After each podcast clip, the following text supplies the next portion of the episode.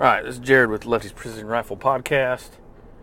And if you haven't heard already, I have the 2022 Magnolia Meltdown champion right here with me. Actually, I'm driving his truck, but Greg Harris.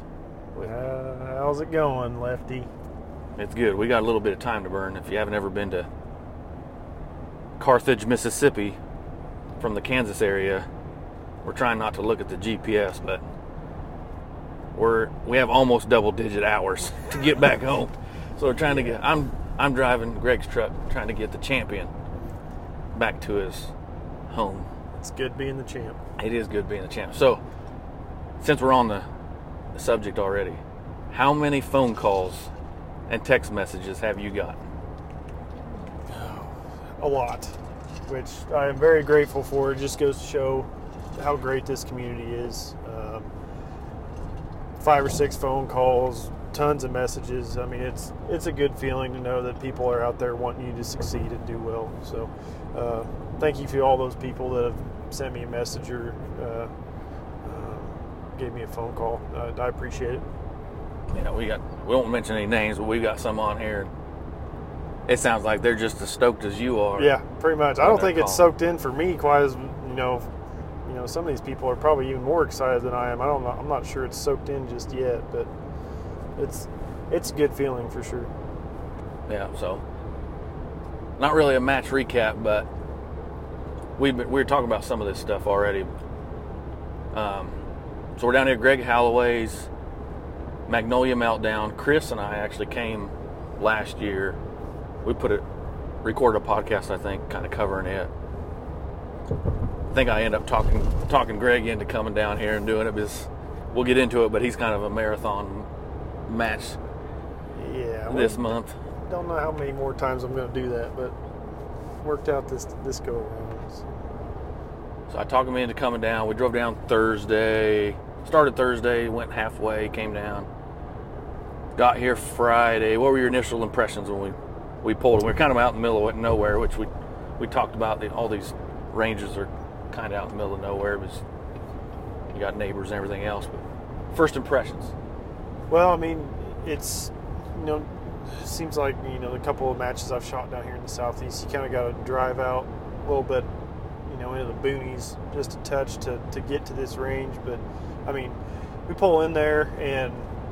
Um, you know, I'd kind of looked at the range for on Google Maps. Uh, satellite image to kind of get an idea which which way it which way it faced, and of course, it doesn't show you a whole lot. But we get there, and you know, there's a uh, well manicured. The place is really well taken care of. Um, we start to, to, you know, we get out and we, we dope our rifles out and um, walk the firing line, look at some of the props. Everything's very well taken care of. It's very clean.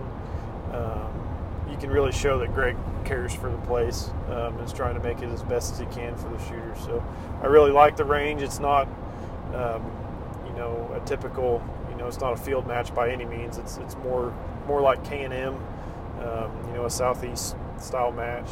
But uh, no, the range the range was awesome. Um, he's got a nice little pro shop there. Um, you know, bags and you know glass and different rifles that, uh, that you can know purchase components for. And uh, overall, I mean it. It's it's a nice range. Yeah, I, he's the same last year.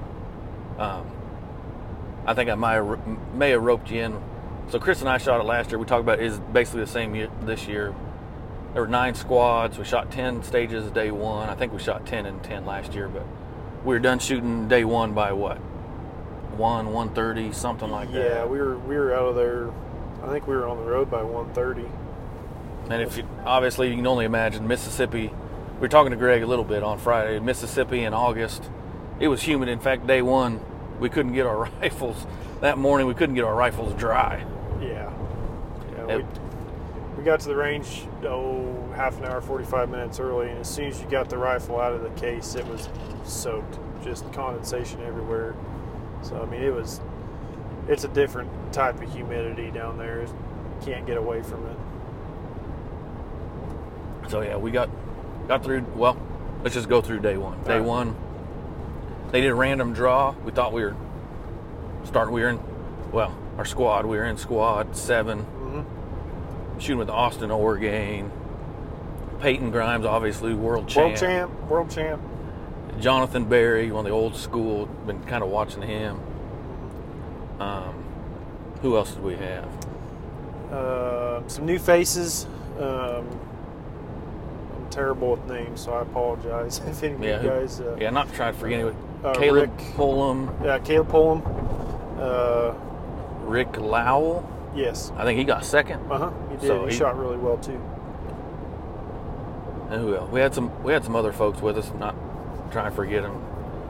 But yeah, had a pretty awesome Uh, squad. Phil off. Cashin. Yeah, Phil Cashin I shot don't with know us. we forgot that, but yeah, Yeah, so that was. We had a really good squad. A lot of a lot of good shooters. A lot of we had a good time. Everybody's helping each other. So. yeah. So day one- day one, like you had mentioned, typical southeast. We really didn't have any wind. A little bit of wind you had was a tenth this way, a tenth that way. Small targets, a lot of movement. 90 second par times. And day one went extremely well for you. Yes, yeah, it did. We started out on a. Our, our draw was pretty good. We started on stage two, which it was. We immediately shot from 500 to just under a thousand yards, which is, I mean, if you can start on a long range stage like that first thing in the morning, it's usually you know a pretty good place to start. Um, Mirage hadn't kicked up. We had some cloud cover too, so I mean, it, fresh paint also helps. Everybody was able to make sure their their gun was running right and uh, ended up uh, dropping one. One of my mental mistakes this weekend happened there, first uh, first stage of the weekend. So I had had some mental errors I, I shouldn't have had this weekend, but um, was able to, to move past those and not compound them into more. Yeah, I. So you end up dropping what on day one? Four on day one, four shots total. Four on day one. I end up dropping 18. Had some mental mistakes, trying to battle back. Some of the positives for the day. I don't try to hound on the negatives. Some of the positives for me, at least, were if I saw a miss, I actually I think all of them I saw I corrected for. So I, I got a follow up impact. So that's something I've been working on.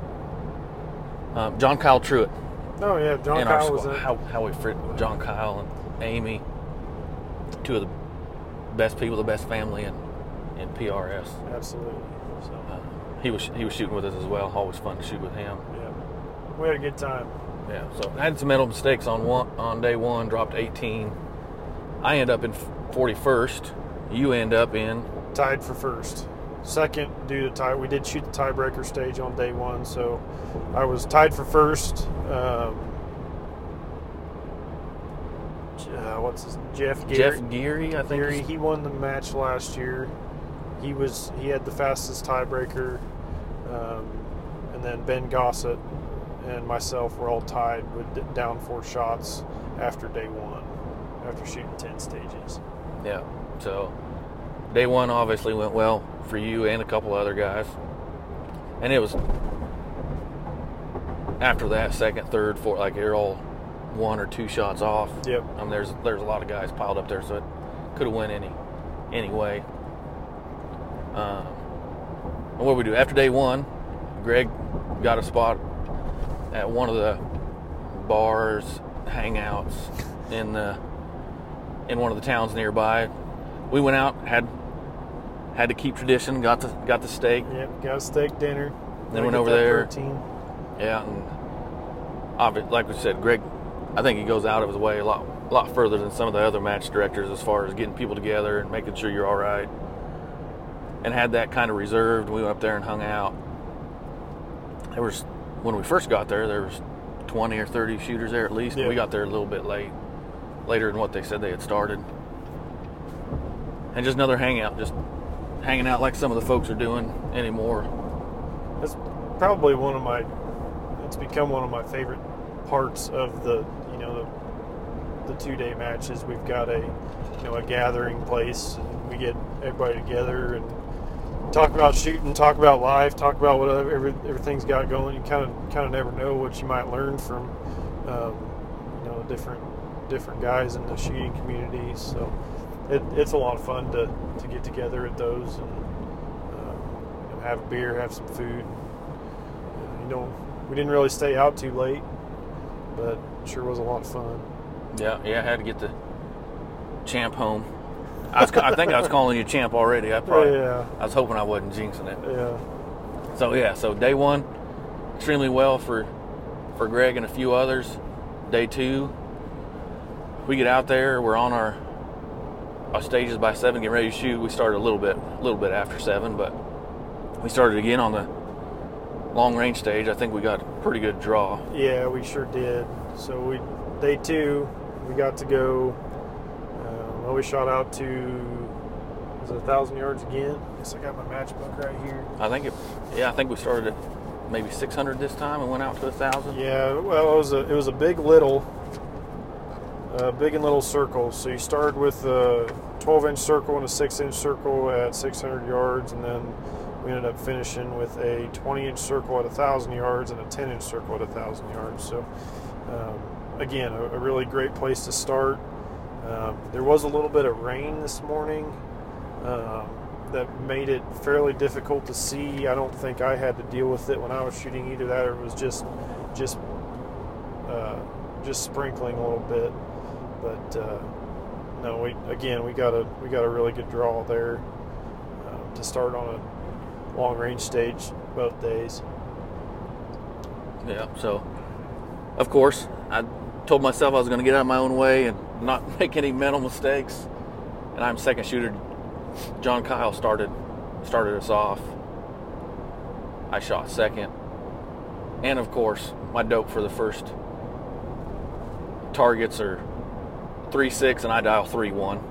So, in fact, I even asked the the RO afterwards, that first shot wasn't an impact? Well, there wasn't any wind, but I held well enough. I hit the post, which shook the target, but obviously he could see better than I, Yeah. and I didn't hit. The, so, of course, I told myself after day one I was going to get on my own way and make sure I was checking everything, and I'd do it on stage one. So, I battled back, and day went better. But for you, it went really well. In fact, one of your phone calls kind of figured it out for us. I'll let you tell the story, but Yeah, so we get a we get a phone call or a text message on the way down from Jake, and um, so Jake and I like to listen to Metallica um, a lot on our, on the many miles we've spent together shooting matches. We like to listen to you know Metallica and he got to thinking about it, and I've got this Metallica playlist we always listen to, and I didn't have the song "One" by Metallica on that playlist. Well, we ended up sticking that on there Friday night before the match, and I think I think Jake's onto something because that sure did the trick this go around. you telling the secret. I was going to sell that secret, but Uh, now it's out. yeah. Well, I guess you can edit it out if you want to. So, yeah, so day two, we end up working our way through. He changed up. First day we went clockwise. Next day we went counterclockwise, kind of like some of that match directors do. Mhm. Worked out well for us. But uh, the one phone call you got kind of put it in perspective. Your misses weren't really misses. Oh, yeah.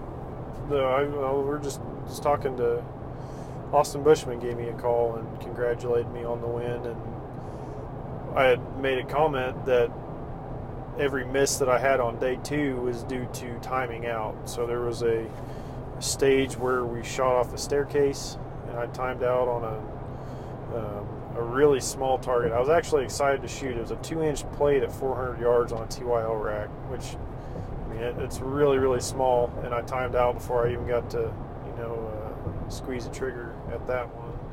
Then there was a bus stage that I timed out, and uh, so other than timing out, I dropped those three points on day two due to timing out. I never actually missed a shot, so that uh, I didn't realize that until Austin made that comment, but. Um, yeah, I really, really shot well on day two. Yeah, so you kind of put. I've heard. Well, you hear golfers and basketball players talk about how the hole's so big they just feel like they couldn't miss it. Yep. During basketball or golf, they just sinking every double digit putt, 10, 20 foot putts. It seemed like that's what what you were what you were feeling. Yeah, it really felt like that. Um, we shot, I think, I mean, we shot some really small targets. Um, if anybody's ever shot at K and M at a, at a two day national match there, they they they will hang really really small targets because there's a lack of wind. And I felt like we shot shot that style or similar sized targets, um, but I it didn't seem to matter for me this weekend. Um, I was seeing every shot hit the plate, um, making minute corrections to to center, um, and it you know I just towards the end there I just felt like I couldn't nothing could go wrong, and it and it didn't. Yeah. So, like you were saying, I was. Tr- he obviously, you obviously knew, but giving you the heads up on the way down. I didn't bring my matchbook from last year. I don't know if it would have helped any, but yeah, just giving you the small targets, 90 second par times like we talked about. It's kind of a southeast or even an east coast match where they got to do something. I think it's pretty fair. I think Greg did No, extremely I, well. I wouldn't say that the, the targets were unfair by any means. Um, I think they were appropriately appropriately sized for the wins that we had. So, um, no, he did he did an excellent job. Yeah, it's like I said, it's an East Coast. He's got lanes cut out of the. In fact, we even make comments on the way down. They got some of these pine trees that you can't even see ten or twenty yards into the forest. Yeah, and it was it was interesting. I mean, so I mean, if you get a chance to look at this range on Google Maps, you'll definitely see the lanes. But honestly, that makes that makes for some pretty tricky. Um, mirage can lie. Even there was a piece of pink ribbon on a T post at um, downrange that was not correlating with the wind holds that guys were um, guys were holding. So I mean it. I mean, it's. I think it swirls in, in ranges like that. You know, the wind comes over the top of the trees and drops down and swirls. So, left side of, of that cut, you may have one wind, and the right side of that cut, you may be holding something just a little bit different. Um, but I mean, it it made for a good match. There's some interesting interesting things going on. Watching the bullet trace fly while we were spotting for other guys. Yeah, yeah. I think Austin or maybe Jonathan Berry or Austin Orgain made a comment right at the beginning of day two. Like, what do you think the wind? Someone asked, "What do you think the wind's going?" Uh, clockwise, because it Yeah. gets in there and it kind of swirls around. Yep. Like, yeah, that's that's a pretty good analogy there. Center of the clock's at 600 yards, so before that it's you know going one way, and after that it's going the other. Yeah, we had had a couple fun stages. One of them that I really liked was uh, um, had ten actually ten targets, six hundred yards. I think you ended up cleaning it. Was it day two stage? Yes. Yep, that one there. Well, it was our like third. It was on the, the west side. Yep. Yep. Almost. Yeah, second to last or something. Uh-huh, like yep. So it's ten targets, and just talking about that win. So I, you shot the first five targets, had five rounds loaded, then you had five sitting on a table. So you had to get up, and I'm pretty sure he does that. It takes a little bit of time, and because they were all at 600. too. Yep. Yep. You got to break position. You're not just you know cheek weld and sending it, and not dialing any dope because they're all 600. So I made my way through there. I think to the six or seven target, and missed. And I knew I had to miss right, which actually that target had a board behind it, so there was no splash. Yeah, you didn't see anything. You just kind of had to guess, or I guess if you saw a Trace, I wasn't trying to watch Trace. So I held held left, got impact on that. Well, I went to my next target, like I like I think I'm supposed to. Hold the exact same thing, and it goes off left. Should have went straight up. And that's just kind of how the winds were down in there. Yeah, and it didn't take him very long to switch around. Um, you know, watching that flag down there on that same berm. You know, sometimes it was every five to ten seconds. It was that flag was kind of blowing a different direction, which I don't. There was times where the flag was going one way and the small off of the target was going the other. So it was it was definitely swirling down in there for sure. Yep. So obviously day day two went great for you. You won you won the match. In fact, I think Tate took a video of you and he's posting it live or posting on Facebook, already calling you the match winner mm, Yeah. before the match was even over. Yeah, we had no idea if anybody else had dropped, you know, none or, you know, because I was in three way tie we'd kind of heard that you know Ben had, had dropped dropped a few, and we hadn't really heard anything on Jeff. So I was a little leery to celebrate. You know, we were shaking hands and you know congratulating me, and I was until the scores came out. I don't think it really sunk in 100% for me, mainly because I didn't want to get my hopes up and then just be crushed. Because that would have been That would be real. that would be real rough. I don't think we'd be recording this right now on the way. No, probably not. that was, I'd be pouting still. if that was the case. Uh, But yeah, so got through. Obviously, you took number one spot. Uh, I ended up going from 40, 41st to 33rd. I dropped 14 today, so a little bit better. I think I should still should have shot better, but moved up a little bit. Um, one thing I liked, Greg had pulled some stuff off the prize table just for ROs. mhm. Did an RO draw. That was that was really cool. Some folks got to come up and the ROs. Which, so let's get into the ROs. Yes. So what? Do, I'll let you start with some of the comments that we had made about the ROs.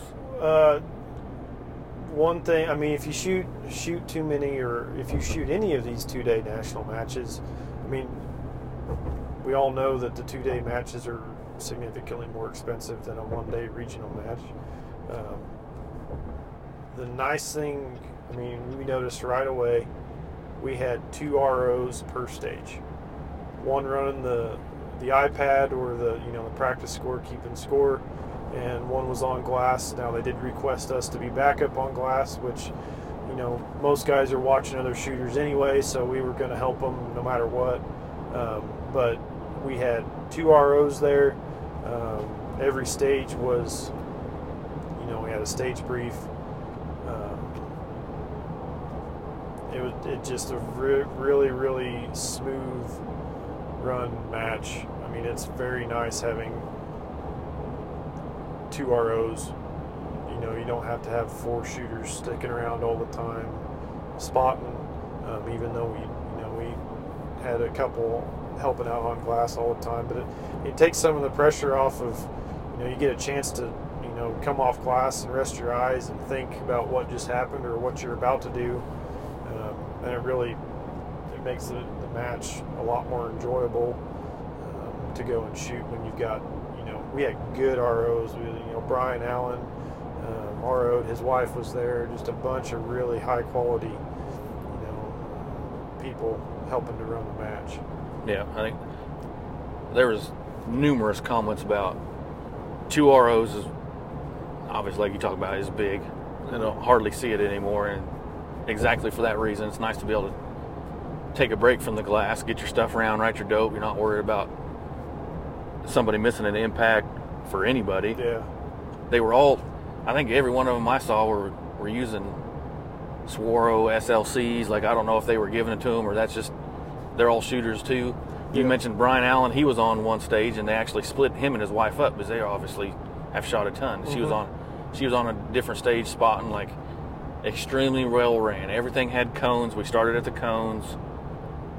The RO, I wouldn't say the ROs were pushy or pressurous at all, but they wanted the next They- person up. They kept us, you know, as the next person was getting started, or if they had they were halfway through a stage, if they were moving, he'd look over and make sure that the next shooter was, you know, at least somewhat ready.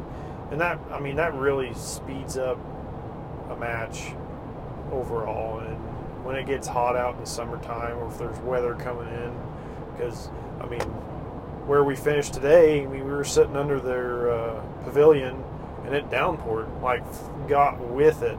And that would have been absolutely terrible if we were still shooting and we'd been done for, you know, half an hour or so at that point where you're eating lunch. And um, so, yeah, those ROs really important. Um, of course, they got to walk through their, uh, they pulled prizes off the prize table and they were drawn out first. And uh, really appreciate all the ROs and what they did this weekend to, to, to make the match what it was. Yeah. So, so today we were done shooting today because we only shot nine. We were done shooting by twelve or twelve thirty, maybe so. twelve thirty. Yeah, we had a little bit of a late start. Um, didn't maybe 20, 30 minutes late, Yeah. maybe. Um, move. We moved as a whole. The shooters moved a little bit slower today. I don't know if everybody was just a little tired or, Yeah. or what was going on there. no, it was. It's a very well run match.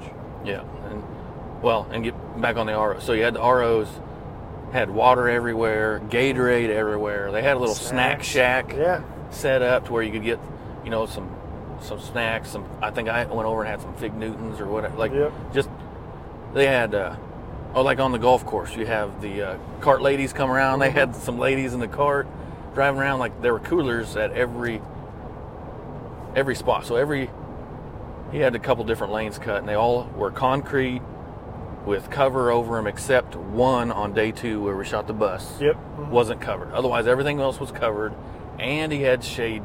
The shade deals popped up Yep. Little tents. on top. On top of that, like I said, the cart ladies coming around. Greg came around. We probably saw him a dozen times between Yeah, the two days, asking, asking, if we needed anything. yeah, asking if anybody needed anything, what was going on, were there any issues.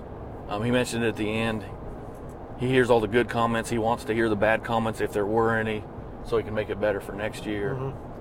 Um, yeah, it just you can tell you can tell he cares. So does the RO, walks through the RO, and how about the uh, the A team rifle? So uh, the A team, uh, Brian Allen and his wife, they brought down a rifle, um, not for the prize table, um, but it was actually a giveaway. They went through um, Brian and, and Greg, and uh, they put their their heads together, and were really looking for a shooter that needed a rifle, and they ended up I don't I don't remember the gentleman's name, but he was running a gas gun. He was kind of fighting it this weekend, and he ended up getting uh, handed a uh, custom rifle built by uh, you know 18 Precision Impact Action, uh, Manners stock, um, full custom rifle spun up by the A team, um, along with 200 rounds of custom ammo, a Swarovski cert. You know, it, it was $7,500 package, and, and you know they, they gave it to a to a guy that uh, looked like he needed it, and uh, it was really cool to watch. And it, just goes to show how awesome this community is. We all come together and you know help out help out where we can. And, um, all the all the companies that continue to support the PRS, uh, Impact Foundation, Manners, uh, MPA, Bartlein. uh, Bartlein, Proof, Hawk, all the barrel manufacturers. Um, Bullet Central was big at this one. Uh, see, I don't want to forget any sponsors here. I'll look at my matchbook. Uh, And that was kind of the thing when they, Brian Allen was talking about it, and they brought this rifle. That's kind of no one really, no one knew about it. I don't think. I- well, obviously none of the shooters. until, I think Saturday. Yeah, so they brought it trying to give it to someone that maybe not, maybe didn't have the best setup. Well, Brian Allen even mentioned that hell, you walk around and look at everybody's bolt guns. Everybody had some pretty nice setups. Yeah. So they decided to give it to the fellow shooting gas gun.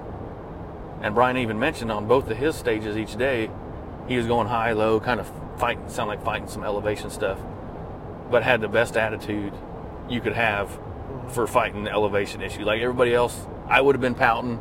Brian even mentioned that he would have been upset. Yeah. Like, but this guy was in a good mood, so that's how they decided to give it give it to that fella. Yeah, no, it, it's it's pretty awesome to watch that. I know um, there's you know we do it a lot for the ROs, but some some of these matches, uh, K&M's real or uh, yeah K&M's you know the Gap Grind they usually give out a couple rifles, one to an, uh, you know an AM shooter that maybe has a you know more of a savage or a beginner type rifle. They'll find someone with a positive attitude that's really trying to learn and, and give them a custom rifle, and it kind of really can jumpstart them going to the next level as a shooter. So it is is really awesome to to see that uh, you know the community come together and support each other. Yeah, yeah. So, talking. So speaking of the prices, so well, let's get back to this. So Greg mentioned to us on on Friday he come over. We were just checking dope. He doesn't. I've been there and shot once. He doesn't know who I am. It's your first time there. I don't Yeah, think he knew who you time. were. I'm too quiet. Nobody knows who I am. I'm kind of the same way. I just sit back and mind my own business, kind of watch people watch. Yeah. So, he, but he stopped by, talked to us. I had mentioned I'd been here with a, with Chris, another buddy, last year. Brought Greg along this time. Asked us what we thought, what we thought of the range when we'd only been there really 15, 20 minutes. Got checked in, went checked out, and then it mentioned that he kept it at 99 shooters. He had 30 or 50. He said Yeah, something he like that on the standby list. Pretty extensive wait list. So he could have. I think it just goes to show he could have packed as many people in there as he could. He could have packed another 50 people in there. We done 10 and 10, made another squad. We only had nine squads. Made another squad, put 11, 12 people on there, and just packed in there and made as much money as he as he could have. Yeah. But he didn't. He kept it at 99. Like I said, we're done by 1:30 on day one, 12:30 on day two. Lunches, lunches were ridiculous. We had uh, bar. Well, there's bar barbecue both days. Well, no barbecue barbecue pulled pork first day. Some really awesome macaroni and cheese. Um, you know, sourdough bread, baked beans. You know, it was really good uh, that first day. Not too heavy, which I appreciate. Uh, I don't need a, a huge lunch while I'm trying to shoot stages. But um, day two, he had the snack booth up.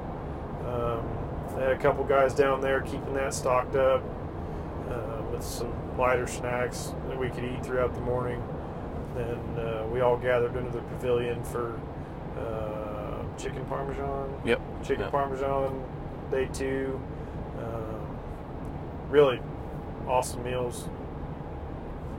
Uh, No complaints from me. No, yeah, we definitely ate good. Um, and then the price table. So he, I like the way he does his price table. We'll get into what you had pulled off there. Pretty nice. But he does a. You go in the pro shop. He puts you in a line. It's not a. It wasn't a free for all.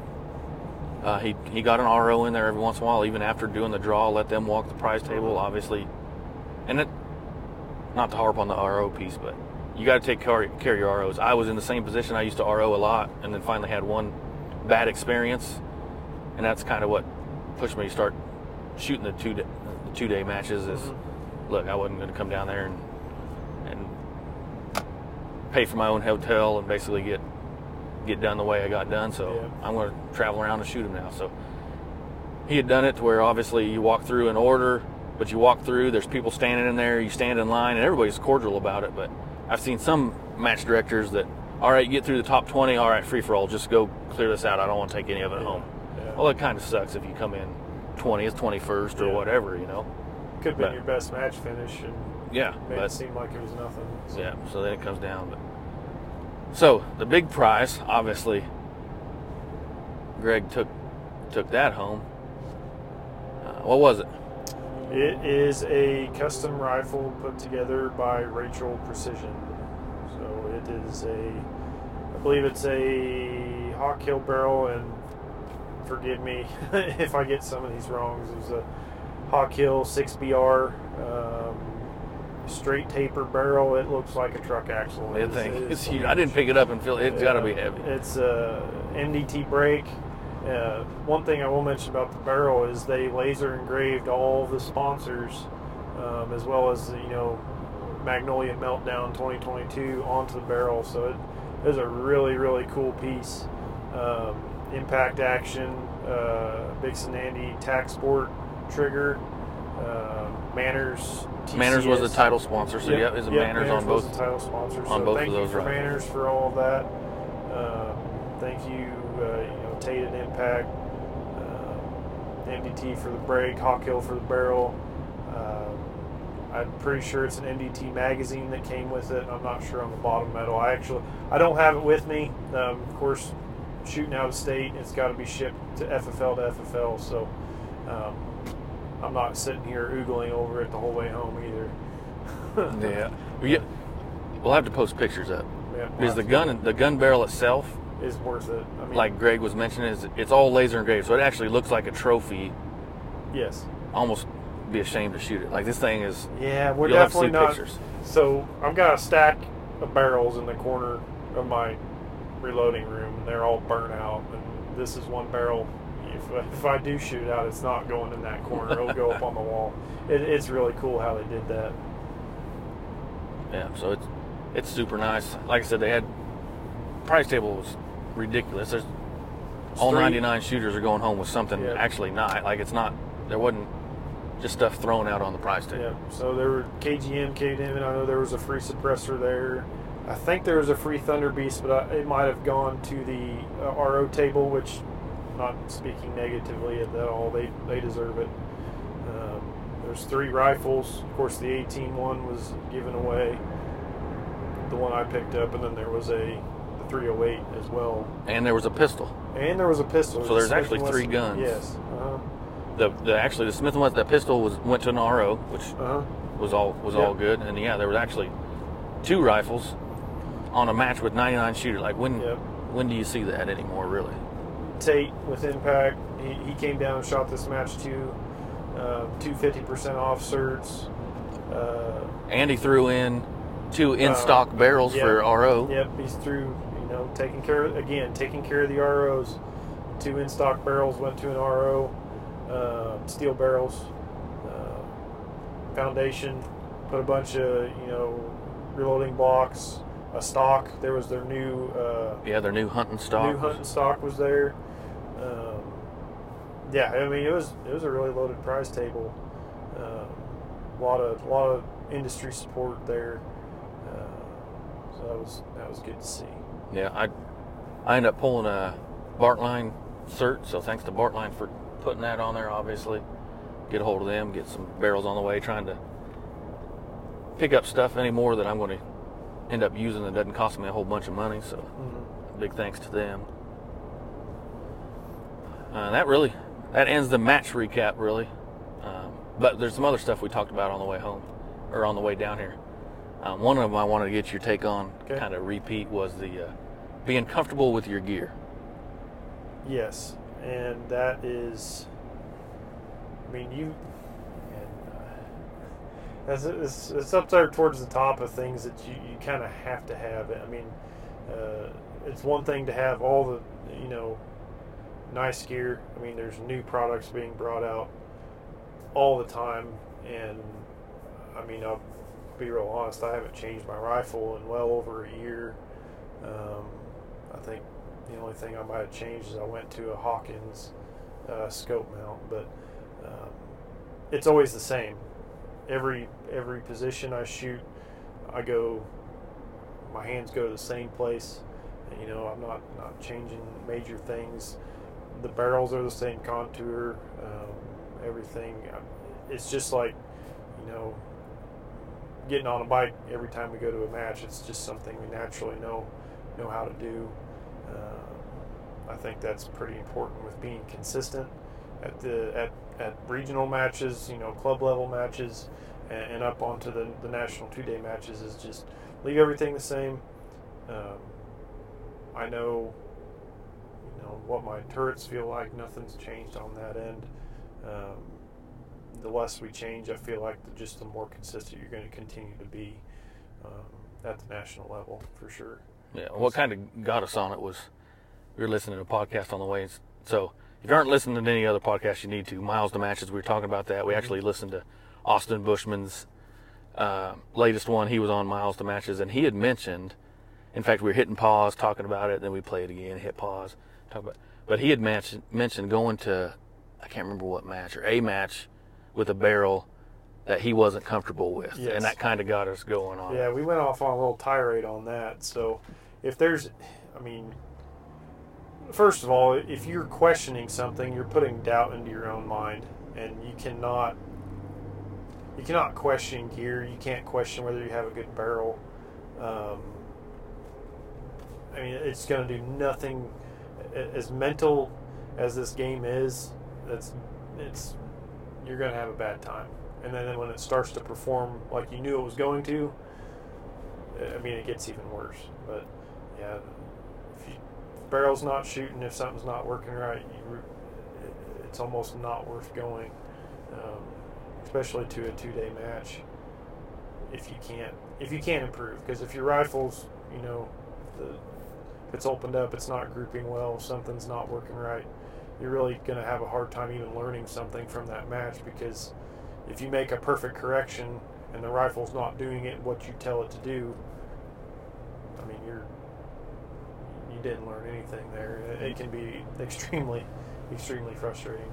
Yeah, and then yeah, you start getting into your own head. Like, so my last match, well, you you shot it too, was the Okie Spring match. My gun is shooting, and I was more comfortable with it than I've ever been. Is my my best finish. I think it finished fifteenth, tied with with Jake. He beat me on the tiebreaker, so I got 15th. He got 14th. Best of my rifles ever shot, but it's the most comfortable I've ever been been with it. So I brought it down here. Still comfortable with it. All my misses, uh, like I said, were my my mental game, um, just getting in my own way. But like you're saying, you've got to be comfortable. In fact, again, not to mention any names, but you've you've had a couple past matches that kind of had you wondering about stuff. You changed some stuff up, and now you're obviously back on the on the comfort train with with your rifle because you come down here and it was just going exactly where you pointed it. Yeah, and man, I I tell you what, you know, I, I've never had a problem like what was going on happened to me. So I was actually questioning myself more than the gear because, you know, I'm running Foundation and Impact and Bartlein barrels and, you know, all really, really quality components um, in my rifle. So my first thought was, you're yanking the trigger or doing something because I couldn't get my rifle to shoot very well at home. It if you look at how I placed, it doesn't show. Um, but being at that level where you're, you know, four shots from winning matches consistently, I mean, if you have anything going wrong, it really starts to eat at you. Um, why you can't can't uh, you know go ahead and, and, go get a match win, especially on the two day level, because we kind of beat each other up. It's there's no you know, single person just dominating everywhere they go um, throughout the whole country. There's a lot of really good shooters. Um, so I, I changed a few things. Rifle shooting really good. It, where I pointed it this weekend is where where it went. It did exactly what I asked it to do, um, and it it paid off.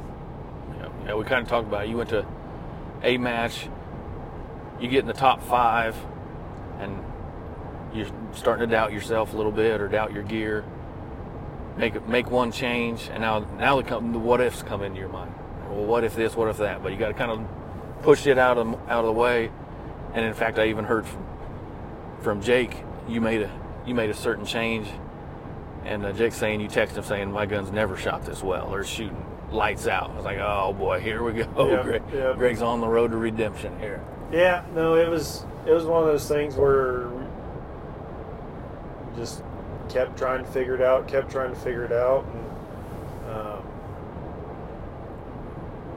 you know, the, the a little bit of the problem is is right now we have the getting different components to just try on a whim is extremely hard to do. So, changing powders, changing different brass uh, brands, changing you know primers or maybe you've got a bullet problem. Um, just going out and, and, changing brands or finding a different bullet to shoot to test it was, I mean, it took two months to, to finally, you know, get to that point. Um, if you can get them. Yeah, if you can get. Them. And you're not paying outrageous prices yeah, and everything else right it's, now. Yeah. It's it's it's crazy. It's it, it, may continue to be crazy for a considerable amount of time. Uh, fortunately, the the change I decided to make fixed it. Um, you know, my load development is pretty basic load development, but it my I shoot a six BRA that went like it always has before. I mean, you get into these BR based cartridges, there's a certain level of accuracy and, and ease of load development that I have come to expect. And it, it wasn't happening before, and I, I made that change, and it went back to the way it was doing. And yeah, I, it, rifle shooting is as good as it ever has. Yeah, you you definitely made it look easy this weekend. Like I said, you check out Tate's video. I'm not sure if he posted on his page or on Yeah, it was on page. his, his uh, personal Facebook page. He, he caught me uh, last stage of the day. That was Yeah, so we might have to, I have to share that so people can check that out. Yeah, I'll share it on, I'll share it on my group. yeah, But yeah, he was even like we said, he was even announcing it. But you just made it look easy. Never looked like you were in a hurry. And that's kind of Midwest. So a Midwest match, a lot of the guys like to run two minute stages. sure. And it seems like, well, you'd even mentioned the Okie Spring. At two minute stages, you were finished some of them in 60, 65 seconds. Yeah, so up until last weekend's Okies uh, Summer Showdown, Summer, yeah. um, we shot K and M. I mean, Punisher was a minute forty-five. I mean, that's still shorter than two minutes, but I think uh, RCBS Rumble is where I went to the, the first weekend this month, um, and that was a ninety-nine second stage. So I've kind of got this pattern of matches here that they're ninety-ish second stages, and I I can't get myself to slow down. Two minutes was an eternity. It felt like, uh, which isn't good. You know, if, if we've got 120 total seconds to use, I'd like to use 110 on a match like that and really just really soak it all in and and get all my impacts and not rush anything. But shooting shooting that many matches in a row where you know you've there's either more movement or there's no wind and you know smaller targets and you pair all those together in, in a 90 second stage and you kind of get in a habit of shooting pretty quick which granted this past weekend it didn't hurt me any to be able to do that um, but you know next weekend going to uh, impact prc and I, I don't know for sure. There'll probably be uh, minute 45 or two minute stages, probably two minutes. Um, but I'm going to have to, you know, slow myself down and really make sure I'm seeing everything. It's going to be a, a pretty pretty stacked match. Going to be a lot of top shooters there. Yeah, that's an AG Cup match. AG This was AG This was a Cup re- regular qualifier. Yeah. yeah. this was a regular season match, so, but there's still there's a lot of shooters there, especially I think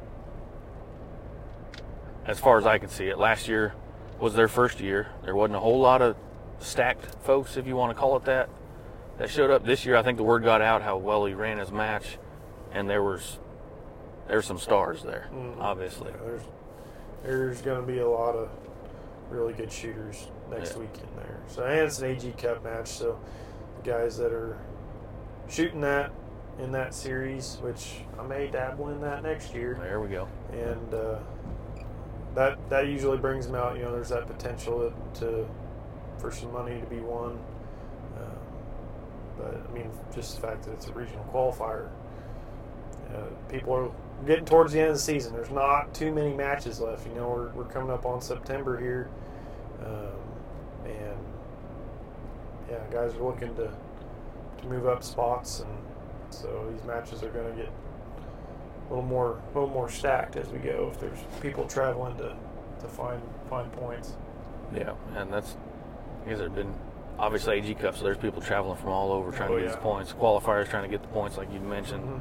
And Tate, I didn't get to shoot Tate's last year. I didn't get to shoot the Impact Foundation PRC this year with work schedule and whatnot. I think you shot last year, and Mhm. I've heard from a couple people, you you being one of them, that it was the hardest match. The Impact match was the hardest match they'd shot, but probably the most fun slash challenging that they had shot. Yeah, it was. I remember.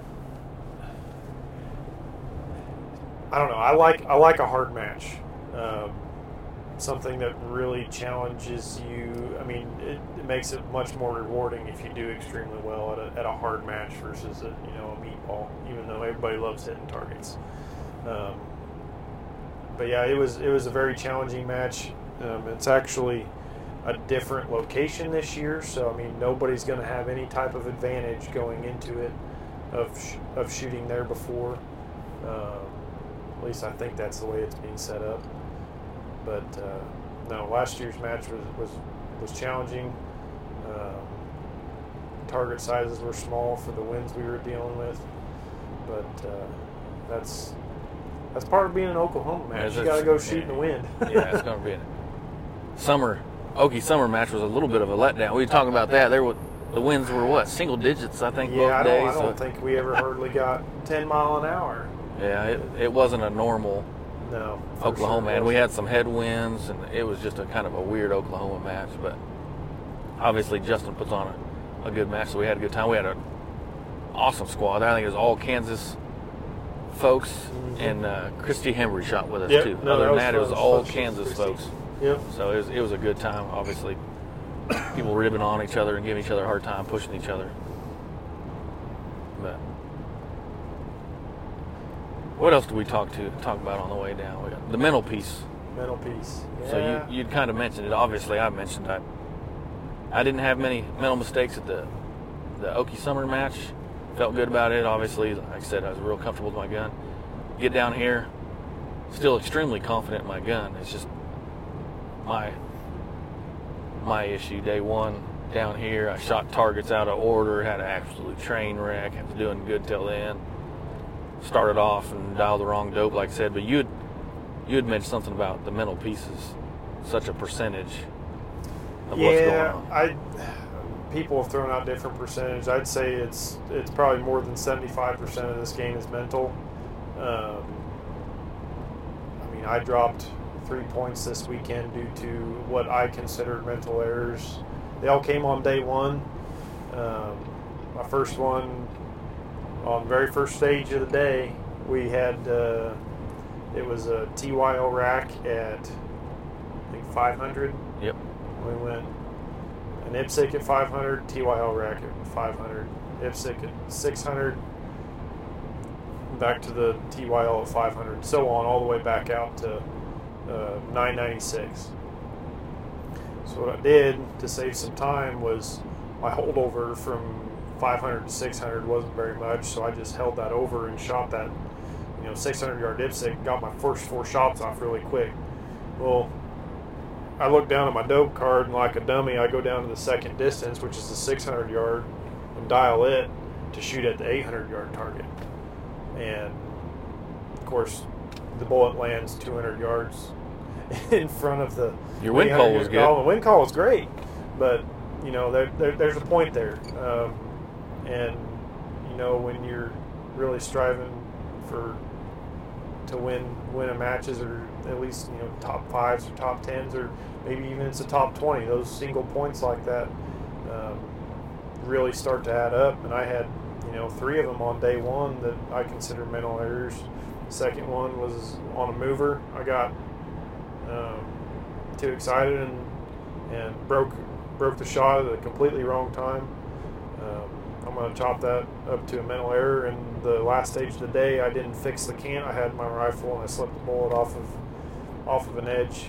You know, so I mean, I was fortunate enough to really really shoot well on day two, and it didn't matter. But that, those three points right there, um, I could have been ahead by points after day one instead of being in a three way tie for first.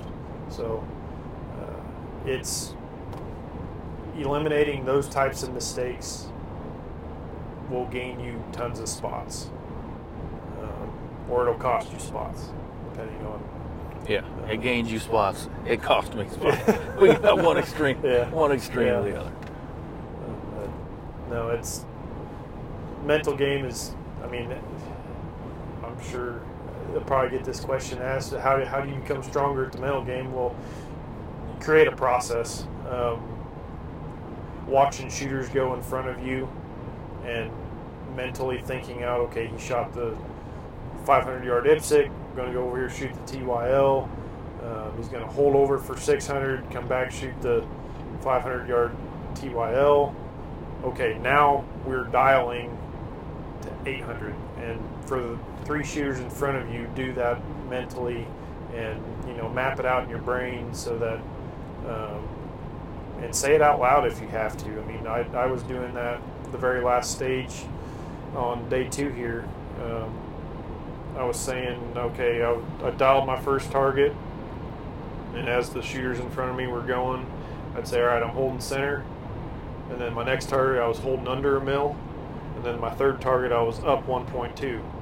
and then we're moving to the next position. I'm holding center, you know, down under one mil and then over 1.2. So stuff like that can help solidify the the process in your mind. Um, I know Orgain was talking about how he was memorizing some of his dope and just those few seconds to have to look down at your card versus just reaching for the dial and doing it. You know, there's there's points to be had there just based on not timing out too. So Well, Tate Saturday night we went to the get together and Tate rattled off his dope for two stages yeah. that he still remembered. What six hours, seven Yeah, hours yeah, later? I could I could well I might be able to do the from the last stage of the day because I sat there and memorized it for four shooters, but there, there ain't no way I could have done that Saturday night. Yeah, so that's. I just met Austin Orgain memorizing his stuff, and we saw him on that that last stage of day one. He didn't look at his sleeve at all. He had it on his sleeve, but he didn't look at it at all. And then, like I said, Tate, another one of the best shooters, rattling off seven hours later, two different stage Yeah. dope all the way through. Like, holy cow! You know, there's there's probably 10 to 15 seconds saved on the stage by not having to look at your dope card, depending on how quick you are. But I mean, that's that's huge. That's the difference in an eight and a ten, for sure. Yeah, I think a lot of it for me. I think it just comes with going out, and instead of just practicing shooting once, I need to Yeah. dial dope. I need to practice holding over. I need practice on a mover. Yeah. A mover kind of beat me up. I shot I shot movers. I dropped one point on two mover stages this weekend, which man, I, I count that as a win. I'm, I'm not a huge fan of movers. That's just not something you get to shoot very often. Kind of like school buses. Yeah. and just don't get to don't get to shoot them very often. But um, Yeah, school bus. I've always heard bad. I think we shot the school bus down here last year, and it it tore me up. It won this this year actually. Uh, well, we shot over twice. It shot last half of a stage yep. day one, but it's prone out the back, so it's just a really it was just a prone other Yeah. than getting yourself in there. But I don't think anybody timed out on it. I don't think so. And then day today, day two, we uh, shot out the windows like you usually see a bus. Um, Phil Cashin actually had a. I've never seen it before. He said he's been doing it for years. He ran a little trick with a tripod leg across on top of the backs of the seats, one tripod leg, and then he ran a, a bag off of that. So it's kind of like a like a semi-prone or a modified prone, Mhm. kind of. I think you ran it. Did you run it that I way? I used it. I man, it, I struggled with that that tripod leg. Uh, It is a lot of stuff. Like you're carrying a lot of stuff. You have your gun, the bag on the front, another bag, a tri- tripod leg. yeah, yeah. I mean, I I used it for two windows, and man, the first time I went in there, I got it set up pretty quick, and it worked well. And then when I started to move, that's when it, it could have been real bad right there. Um, just because I wasn't used to having to grab a bag and a tripod leg to and move that over the, to the next seat and window. Um, by the end of that stage, I had just I was just using the bag and then the, the seat back on a bus to shoot basically modified prone.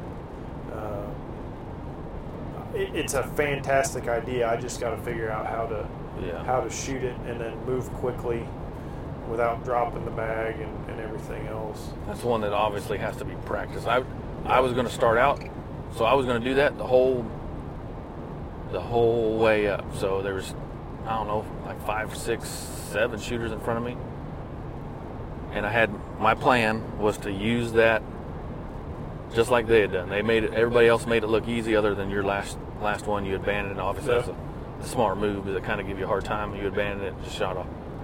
In fact, John Kyle in front of me, he used his own tripod. He said he had done it before, mm-hmm. and he just folds up a whole tripod and does it. And it was too high for him, so he abandoned it as well. So last minute, which usually I never advise, last minute I changed my plan and just went with my gamer plate and bag clamped on the front and uh, just a bag on the rear like a modified prone, which I've tried to shoot before and it never worked out. Well, this time it obviously worked out. Usually buses aren't real friendly for lefties because the seats Yeah. kind of sit back, and if it's Canada, this was. I think we got lucky, and it was 90 degrees to the target. It's probably one of the better buses I've shot out of. Yeah, it was still a little bit shaky. It was a, a shorter bus.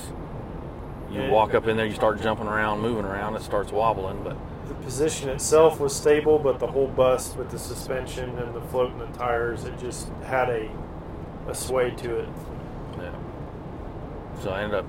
That was one of the one of the few I cleaned this weekend. It seemed like I was just having a hard time with. I dropped. Well, I dropped one on a lot of stage. I just couldn't clean it up and follow it through. That was. That's one time where I abandoned the idea that I've never done before and went with what I knew and it worked out. Yeah. Which I should do more often. Just stick with stick with what I know, do what I what I've practiced. I think it's a good tool to have in the in the arsenal. Yeah. Well, and, and Phil Cashin was the one that had the tripod leg, and you know he he's got one of the carts, and he's got different bags and, and little trinkets and stuff. and Yeah, he He's got a solution for any stage. Now that doesn't always mean that you should try and use that solution because you've never practiced it. Like in my case, I probably should have just you know abandoned it, went with the bag, went modified prone, but man, it's hard when you see see someone else get up in there and they're so smooth with it, and it worked well. It's hard not to to want to try to do that. Yeah, that's that's the thing. He made it look easy. Yeah. He's been doing that. He said for a couple years now. So obviously he's practiced it. He's done it before.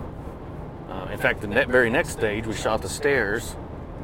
He had a bag I used there too. He had a bag. So yeah, someone had made the comment about whenever we see Phil squatted someone, we're going to pile in with him because he has all the little trinkets. Yeah, well, yeah, and, and he was he was joking with this. Of course, uh, you don't know who Phil Cashin is. He owns uh, Masterpiece Arms. They make uh, the, the chassis systems that uh, you can basically bolt all kinds of weights, Just about ga- anything. weights and gadgets and everything. He's like, I am a gadget guy, so I really like having all that stuff with me, and it, you know, it, it saved us on a few stages. He had a real flat bag I used on the stairs stage to you know shoot through the, the stair openings. Yeah, 'cause you you shot the stairs though. This was like regular, like rise and run stairs. They're not real tall, but you had to. Day two today we had to shoot like four different, at least four different positions. You could reuse one Mhm. for a fifth position, Yep. but you had to shoot through the stairs, so no one's scope bell fit underneath Yeah, of it. wasn't like shooting a normal window or something like that. So what we opted to do was use Phil's uh, thin bag, and then basically you're real real choked up on it, but we used a game changer, and basically we're a really compressed, modified prone. yeah, Um, it worked out on it because on that stage we went clear down to a two-inch target was the smallest one. That was that was one of the stages that I timed out on. I never, and I was really looking forward to try to shoot that two-inch target at 400 yards, and I timed out before I ever got to it. But uh, yeah, that you know just goes to show that people in this sport are, are super willing to help and lend gear and you know I I handed out my game changer for anybody that wanted to use it. Yeah. Yours got used quite a yeah, bit. Yeah, it did. It's a, it's a great bag to fill space, and there was uh, a few times this weekend we were shooting um, different spots that just needed a little more, you know, of a larger rear bag. Uh, I can't take credit for using that because Orgain's the one that you know showed me how he carried, you know, a, a Wiebad bag and a, and a game and a game changer. So Yeah, so that, was another one. So I, that was right after the bus. I see you shoot it and we're real smooth with it using that real flat bag, Mhm.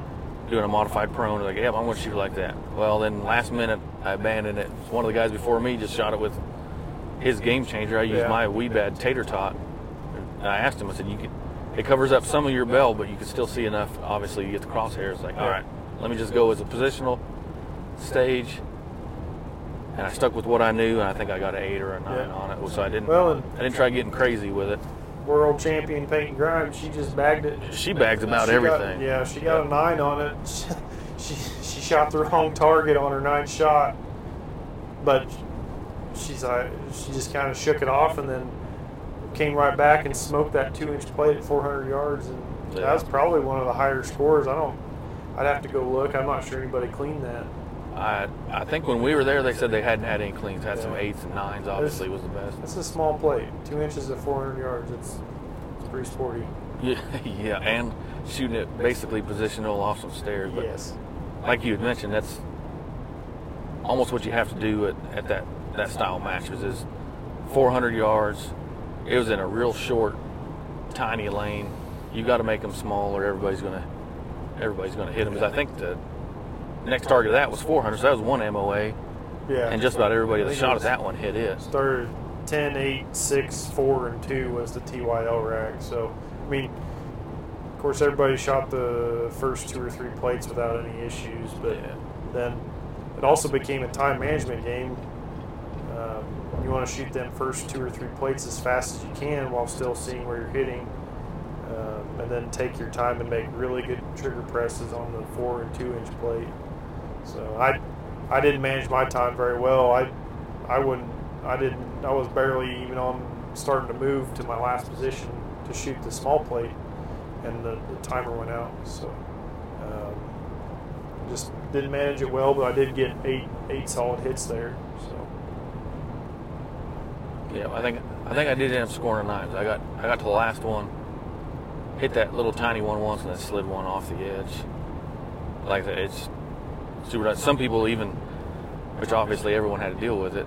I think you were one of them that got that plate, second to last Oh. plate swinging so hard you had to wait for it to stop. the first time I hit that, it it swung extremely hard, and it it swung back and forth, back and forth. Of course, four inch plate. I'm not going to try to time that, so I just waited for it, and finally it slowed down to a small wiggle. I was able to hit it the second time, but by that point I was out of time.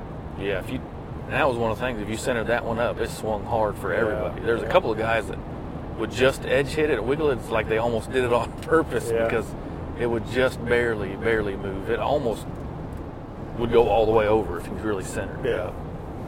But, I'm kind of glad it didn't go all the way over because it would have really, it would have never stopped. I don't think. yeah, then it'd take even more time. yeah. But yeah, there was, like I said, there's a lot of cool, real cool stages that he had on that piece. I think one of the, the stage, the one where we did five different barricades, Oh yeah, all the way down. to stage 19. 19. Yep. So there's an animal animal troop line. We went.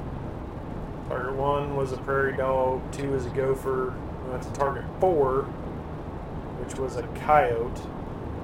Back to target three, which was a gopher, and then target five was a hog. And first two shots were off of a shooting bench. Second were off of a very large tire. Third was off of a. It was like a highway barricade. Yeah, like a one the water water filled Yeah, plastic except- highway barricade. Except it was empty and it was super wobbly. Um, and then we went off of some plastic tubes, culvert tubes, and then off of a railroad tie stack. I had I had fun shooting that. The movement there was pretty fun. Um, had to move oh 30 to 40 feet down the line to get all of the, the barricades in. So I was able to clean that stage, and the movement's fun. I am I am partial to belly matches where you lay down and shoot small targets far, far away distances, but you know the, movement there was it was a good change of pace. Yeah, yeah. and he, you mentioned wobbly. We were all up there, and even the RO said, "Yeah, this one's wobbly. He's Go up there and check it out." Yeah. He let everybody check it out. But I think that's one of the reasons, like like saying, Greg thinking this thing out. That was the coyote target. Yeah. So as long as you had your elevation, you basically I basically free recoiled it because you couldn't load Yeah, into you anything. couldn't Like you, you would have pushed the barricade over if you would have put any kind of load into it. Yeah, but as as long as you had your elevation right and you settled in, wind really didn't matter because it's probably a mil wide Yeah. because it's a coyote. But, but it's just one of those things that. And where we were shooting at, there was a cut. You might not have been able to see it from one of the other positions, but Yeah, you could you could actually could have screwed that stage up a little bit because you could see both targets from position three, but only the one you were supposed to from target or from position four. So, Yeah. I mean, the ROs would have probably corrected you, but um, yeah, getting to that, you know, screw that up at you know the PRS finale, you're going to have a bad Yeah. day. That was another thing we was talking about that I liked about this match. Instead of you had mentioned target one, two, three, four, and five, but you shot four and then three. Well, that was because that was the distances. You had to mm-hmm. dial back down. He had a few stages like that. That if your mental game wasn't right or you didn't write it down on, I have to write it down on my dope card, and actually have to, you know, I spell out hold or I put an H and I circle it with a hold. And Yep. Try to make it easy for myself. Well, he had quite a few stages that you didn't just shoot Left to right or near left to right, yeah, near to far. Like you, well, the last stage Yeah, of the day it, that it you was recorded on. 450 or 460, and then back to 350, and then the farthest target was 621. So I, you know, I chose to dial the, the 450 and hold under and over. You could have dialed Ooh, the I- 350. I dialed 350 and held Yeah. over. um, and holding under and over is not something I normally do, and that's where that I sat there and ran that stage for for three or four shooters in my mind what I was going to do, help me memorize my holds. Um, So why'd you run it like that? 'Cause I ran it different. I'll give you why. Well, different or set it up mainly, mainly, well, and Orgain actually, Austin gave me the why he did that. So I dialed 2.4, and this is the only stage I can remember with my dope. um, I dialed 2.4 on the gun, and that was for my the, the 400 and whatever yardage, my first target. I held under was perfectly one mil, which on a JTAC reticle, that's all I've got is one mil. So I just, you know, came came down to that mark, and that's, you know, it. Granted, I would not have done it that way if we were in a high wind match. I would have dialed the whole thing probably, but and then my next holdover for the far one, I by doing that I only had to go hold up 1.2, so it was really quick to um, you know go from target two to target three, just down a mill, up 1.2, and you're on the move going to the the next position at the back of the truck. Yeah. See that that makes sense. I I dialed. I started with the small one just because I thought that was the smallest target.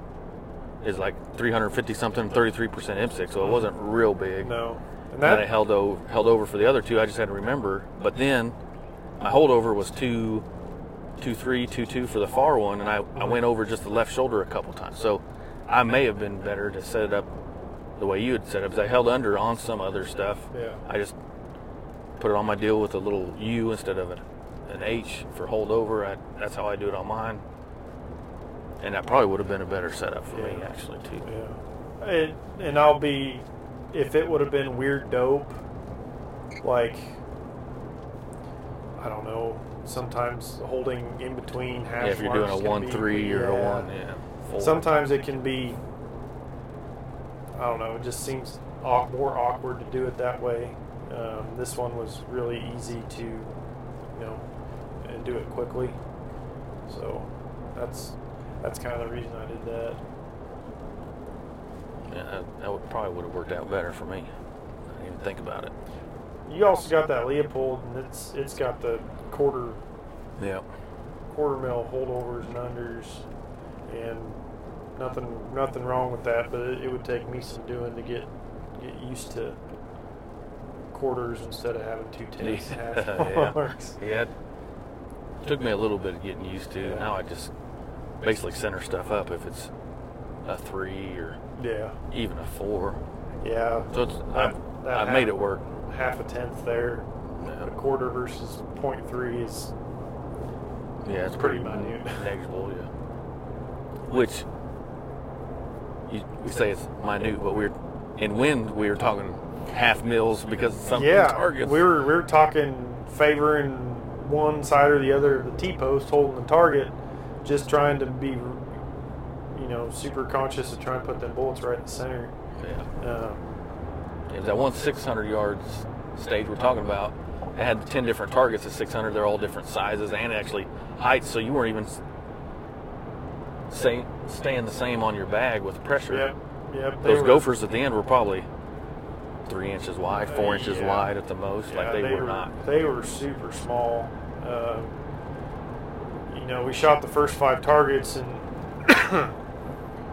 you would have you loaded five rounds in your mag, like we were saying earlier. But the second five targets were significantly smaller. So if you miss, you know, you run through them first five targets. If the wind would have changed or something would have changed, the next three targets had. Uh, plywood right behind them, painted black, and you saw nothing if you missed, and it was a hit to advanced stage. So it uh, it could have been very bad. Yeah, you end up. Did you go first on that stage? I did. That was, You went first was- and you just smoked it. So Yeah, and I actually had. I started out with a straight up wind hold, and it hit hard right, which actually made a, a poor correction. I only came over a tenth, and it hit hard right again. And then I set the same shot again, and it hit. I guess I'm glad I only went a tenth because it hit, hit hard left, and then I went straight up for the rest of the stage. Ended up cleaning it out, but again, it felt pretty good to hit them little prairie dogs because they were not much wider than the center dog in my reticle. yeah, they were super tiny. So what? Oh, you're shooting the gap grind. Let's talk about. You said your your shooter contacted you, kind of asking what what's you need to bring, what are the must-haves. What's your advice to someone like that, asking what what are the must-haves to come out to one of their first matches? So, obviously, a rifle. I mean, there's even if you know the right people, you, you don't even have to have one of those. But um, rifle and good dope. Uh, you got good dope out to a thousand yards where you're not going to fight elevation, we can teach you what to look for for wind. But if we've got to fight wind and elevation at the same time, it is extremely difficult to you know learn from that. Um, bags you know there's going to be shooters with all different types of bags. Or some—I'm I'm going to recommend what i use for bags but um, if i was teaching somebody um, i would say probably a, a second second thing. If you've got a set of binos that you can glass i think that's the best way to learn wind and what a bullet's doing in the air. So when you can you can watch that bullet fly through the air and watch the trace. Um, but yeah i'd say i'd say good dope and, and a, you know you don't have to have a custom rifle to come out and and join join a club or shoot one day matches. Um, I'm not going to tell you to bring a 300 Win Mag out because you're going to have a real bad time doing that. Um, 6.5 Creedmoor or smaller is what I would would recommend for you know this game. But yeah, just Yeah, you, you you got a 6.5 Creedmoor, even if it's a light gun, bring it out. We'll, te- we'll show you how to dope out your rifle, get good good data on it, and from that point, if you want to build a rifle or put your current rifle in a different stock to get the weight up, and maybe make it a little more pleasant to shoot 100 rounds in a weekend or, or more, I think that's a great place to start. yeah you'd mentioned earlier. You shot was you that Punisher you were talking about your first two day match, Yes, Punisher. and you were using what? I was using a Savage 110 tactical with a. I think at that point I had a Nightforce ATACR on the top of it, so way more glass. I was gonna say you had more. way more glass than rifle. That was a six hundred dollar rifle with thirty six hundred dollars of glass on top. So, and I would recommend that to anybody. Spend more money on glass. You can transfer that glass to the next rifle, um, and you, you can't hit what you can't see. So, that's what I would I would probably recommend. But yeah, my first rifle was a plastic stock Savage 110 tactical, 6.5 Creedmoor and uh, And you did, and you got what place with it? uh, 38th, my very first two day match. And Yeah. it's, I went actually downhill after I built my custom rifle at two day matches. So um, that might have been just beginner's luck. So Well, yeah, I think that- that's the biggest thing. It just goes to show you you don't you don't need the seventy five hundred dollar no. you A don't. team rifle that they give out. You can come out with whatever you got, just like that fellow that got it. it he might not even have a bolt gun. He'd come out with that gas gun. Yep, he came out and was having a good time. wasn't getting mad about it. And, you know, he's walking home with seventy five hundred dollars worth of free gear to help him get better at the sport. Um, it was, it, that was really cool to see. Yeah. What else did we cover? I should have taken notes, and I didn't. I don't. When I you're driving now, you can't be riding and driving. You gotta know, get the I- champ home. I, I know. Yeah.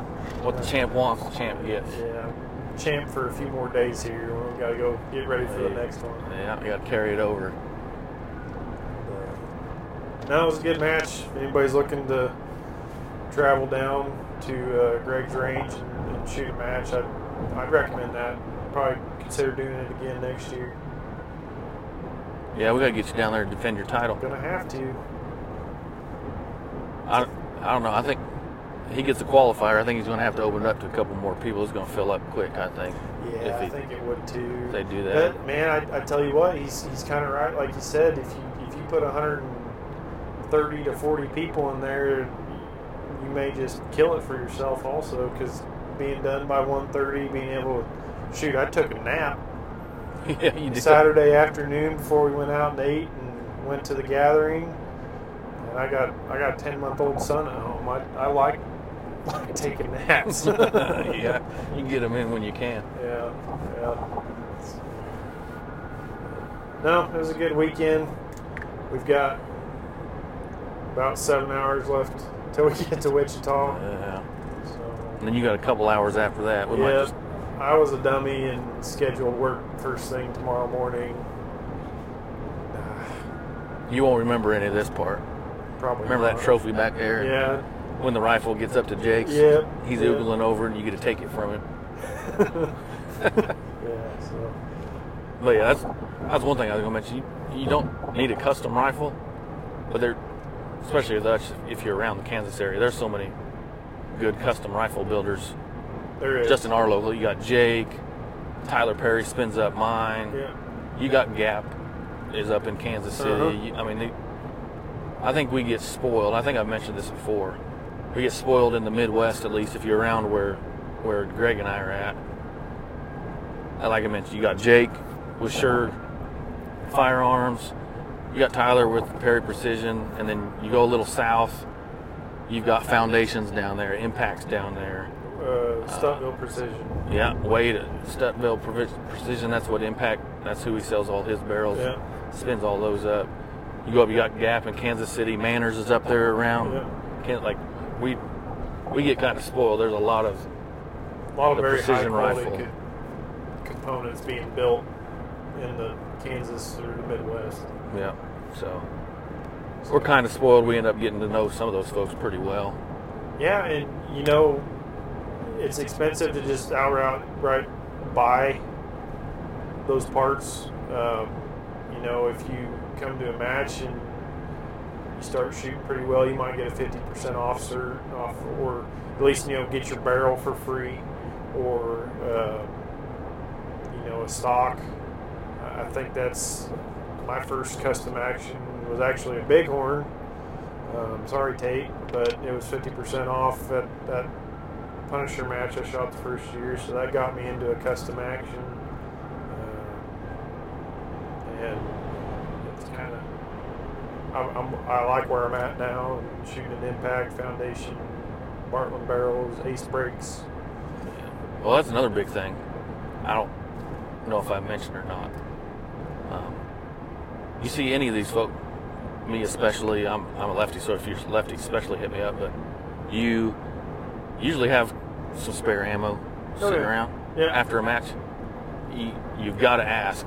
And like I said, I think you're kind of the same boat. I kind of just sit back and people watch. Don't you won't know when I walk in a room. I'm not the loudest guy around. like, but you've got to ask. And in fact, uh, John Kyle did it last year. Let a couple folks in our squad that was I squatted with him last year, Chris and I. Let a couple people shoot his rifle after day two because obviously you don't need any more ammo, Yeah. just to feel what his foundation felt like. I think they were shooting some other brand. Yeah. And yeah, you got to come up if you want to check out glass. You want to see how something feels. You got to ask the question. And I can Yeah. I pretty mean, certain that someone's going to they're going to let you shoot, Yeah. especially their leftover ammo after day two. Run it out. Shoot whatever you want. You know, if it was a one day match, usually I got 20 extra rounds. If it's a two day match, this month it seems like I got 50 extra rounds because I, you know, I'm just shooting every weekend this month. But yeah, I mean, I'm not gonna force my rifle in your face and make you shoot it, but uh, don't be afraid to ask either. Hardly, there's not gonna be anybody say no to letting you try gear after a match if you want to test out bags and ask us questions on why we do certain things. Um, and no, nobody's going to tell you no. Yeah. Um, I wouldn't expect a full JTAC class after a match, but you know, Yeah. we can we can give you a few pointers to get you going. Yeah. I just got it. Light bulb came back on. Light bulb. Shoot with the pros. Oh, shoot with the pros. We need to, we need to cover that because we got some other info on that. But yeah. so shoot shoot with the pros. Explain what what that was, and then we'll talk more about it. So shoot with the pros is basically last year. Uh, John Kyle Truitt, along with uh, Tate Streeter, Greg Bell, um, Billy Don Kenny, um, at Twisted Barrel Precision. It's a new range. It's right around here, Little Rock, Arkansas. Yep. Right in this area here where we're driving through currently. Uh, we put on now the basically a pro am, uh, but there's no points. There's no there, there, there's none of that associated. It's not really a match. And you the pros didn't even shoot, did you? Yeah, we shot. Did you? We shot, and it was, it was a demonstration style. You know, we shot first every single stage. We explained what we were doing, why we were doing it. Um, essentially, like three minute stages is what it was. It was basically a mini match, mini match for guys to come in and learn from the seasoned shooters. Um, I was, I was, I was, I was lucky enough to be invited down um, to help with that last year. When you say shoot with the pros, some of them you don't have to obviously all of them. We don't want to leave anybody out. So- rattle off some of the pros in air quotes that were at this thing. Austin Orgain, Clay Blackadder, you know, there's three golden bullets there. Uh, Tate Streeter, um, Greg Bell. Greg Bell, Derek Love, uh, man. Basically, you know, if you It was the cream of the crop. Yes. They. So the way I understand it, John Kyle or Tate, whoever, they messaged people that they knew Mhm. were just some of the best shooters that they know. yeah, Austin Asked them to come. Yep. Can't forget the other Austin, left-handed Austin from Oklahoma. Um, basically, we brought in, I think, 20 pros. We had 10 squads, two pros, eight, roughly eight, six to eight amateurs, and we went through eight to 10 stages of shooting a troop line, shooting off of a rooftop, shooting the PRS barricade, um, what to look for. Uh, plate movement, or are you seeing your shots when you're shooting a troop line or off of uh, a barricade? You know, basically all the stuff we wanted to know when every one of us was getting started. It was a basically a jump start to their PRS career. The amount of knowledge that was shared there is mind-boggling. Uh, it was it was a lot of fun to see. You know, you start out on a stage and people are nervous to be around. You know, shooting of that style or in a match format. By the end of the day, we weren't even hardly having to tell them what to do. They were they were making corrections, uh, breaking good trigger presses, seeing their shots. It was it was really really cool to see the light bulbs come on. So one reason I bring that up, obviously, it's cool. I hadn't had anybody on here talking about it, and no dates or anything like that. But talking to Billy Don, John Kyle, and Tate, they're talking about doing it again this year or next year. Well, it'd be next year, I guess. Now, 23. So be on the lookout if you're on, if you're listening. You're on the verge. trying to get into it, whatever that would be, my number one would take a class, do something like that, or go do the shoot with the pros when they do that again. Yeah, and you also get to see a side of the matches. You know, we were talking about the, the gathering that we went to Saturday night, and I mean, that the shoot with the pros, we had we had a big gathering that night. We got everybody hung out, uh, had a good time, talk shooting, talk life, whatever, whatever it was. And that's I think that's an important thing to remember is that you know we're all out there to. It is a hobby. We're paying to, paying to be there, but uh, there's a, there's a lot more to it than just shooting a match. Yeah. So, well, we've been going at it for an hour and a half. I, if we have the same people still listening that started with us, This- we'll be. It was great for us. We killed an hour and a half for this uh, 10 and a half hour drive. So. Yeah. Anything else you think of? We can always jump back on here if we got something else. We got a little bit of time left. just a little bit. No, I, I think that pretty well covers the weekend. Um, again, thank you, everybody that sent me messages or gave me a phone call. Uh, I really appreciate it. Um, just one of the few things that makes us the best community out there. So, Yeah. So, thanks for tagging along. I think I might have talked you into it. Obviously, I think it was a good decision. Now you're coming Yeah. along. Yeah. So, congrats. Not, super mad about it. Yeah, congrats for coming along. Is is awesome to watch you burn it down Thank you. and uh, get you back on here. Anybody else? You got any questions or whatever? Get back on here. I'm going to. I said it last time. I'm trying to get on here and do do them more often. I kind of got the job settled out and home life settled out. I've got a couple giveaways I want to do, so so stay tuned. I won't mention them here. Let let me get home and, and get stuff straight. But I got a couple giveaways I want to try and do to pay it forwards I was doing in the past. I think there's some good stuff that'll help people out. So stay tuned. Uh, hit me up on here if you hear it, Podbean, Apple iTunes. Send me a message on Facebook or Instagram or wherever if you guys want to hear from anyone special or hear any certain subjects, and I'll try and try and get it going. Otherwise, congrats, Greg. Thanks for coming along. Thanks for getting on here, and uh, we'll hit you up later. Appreciate it.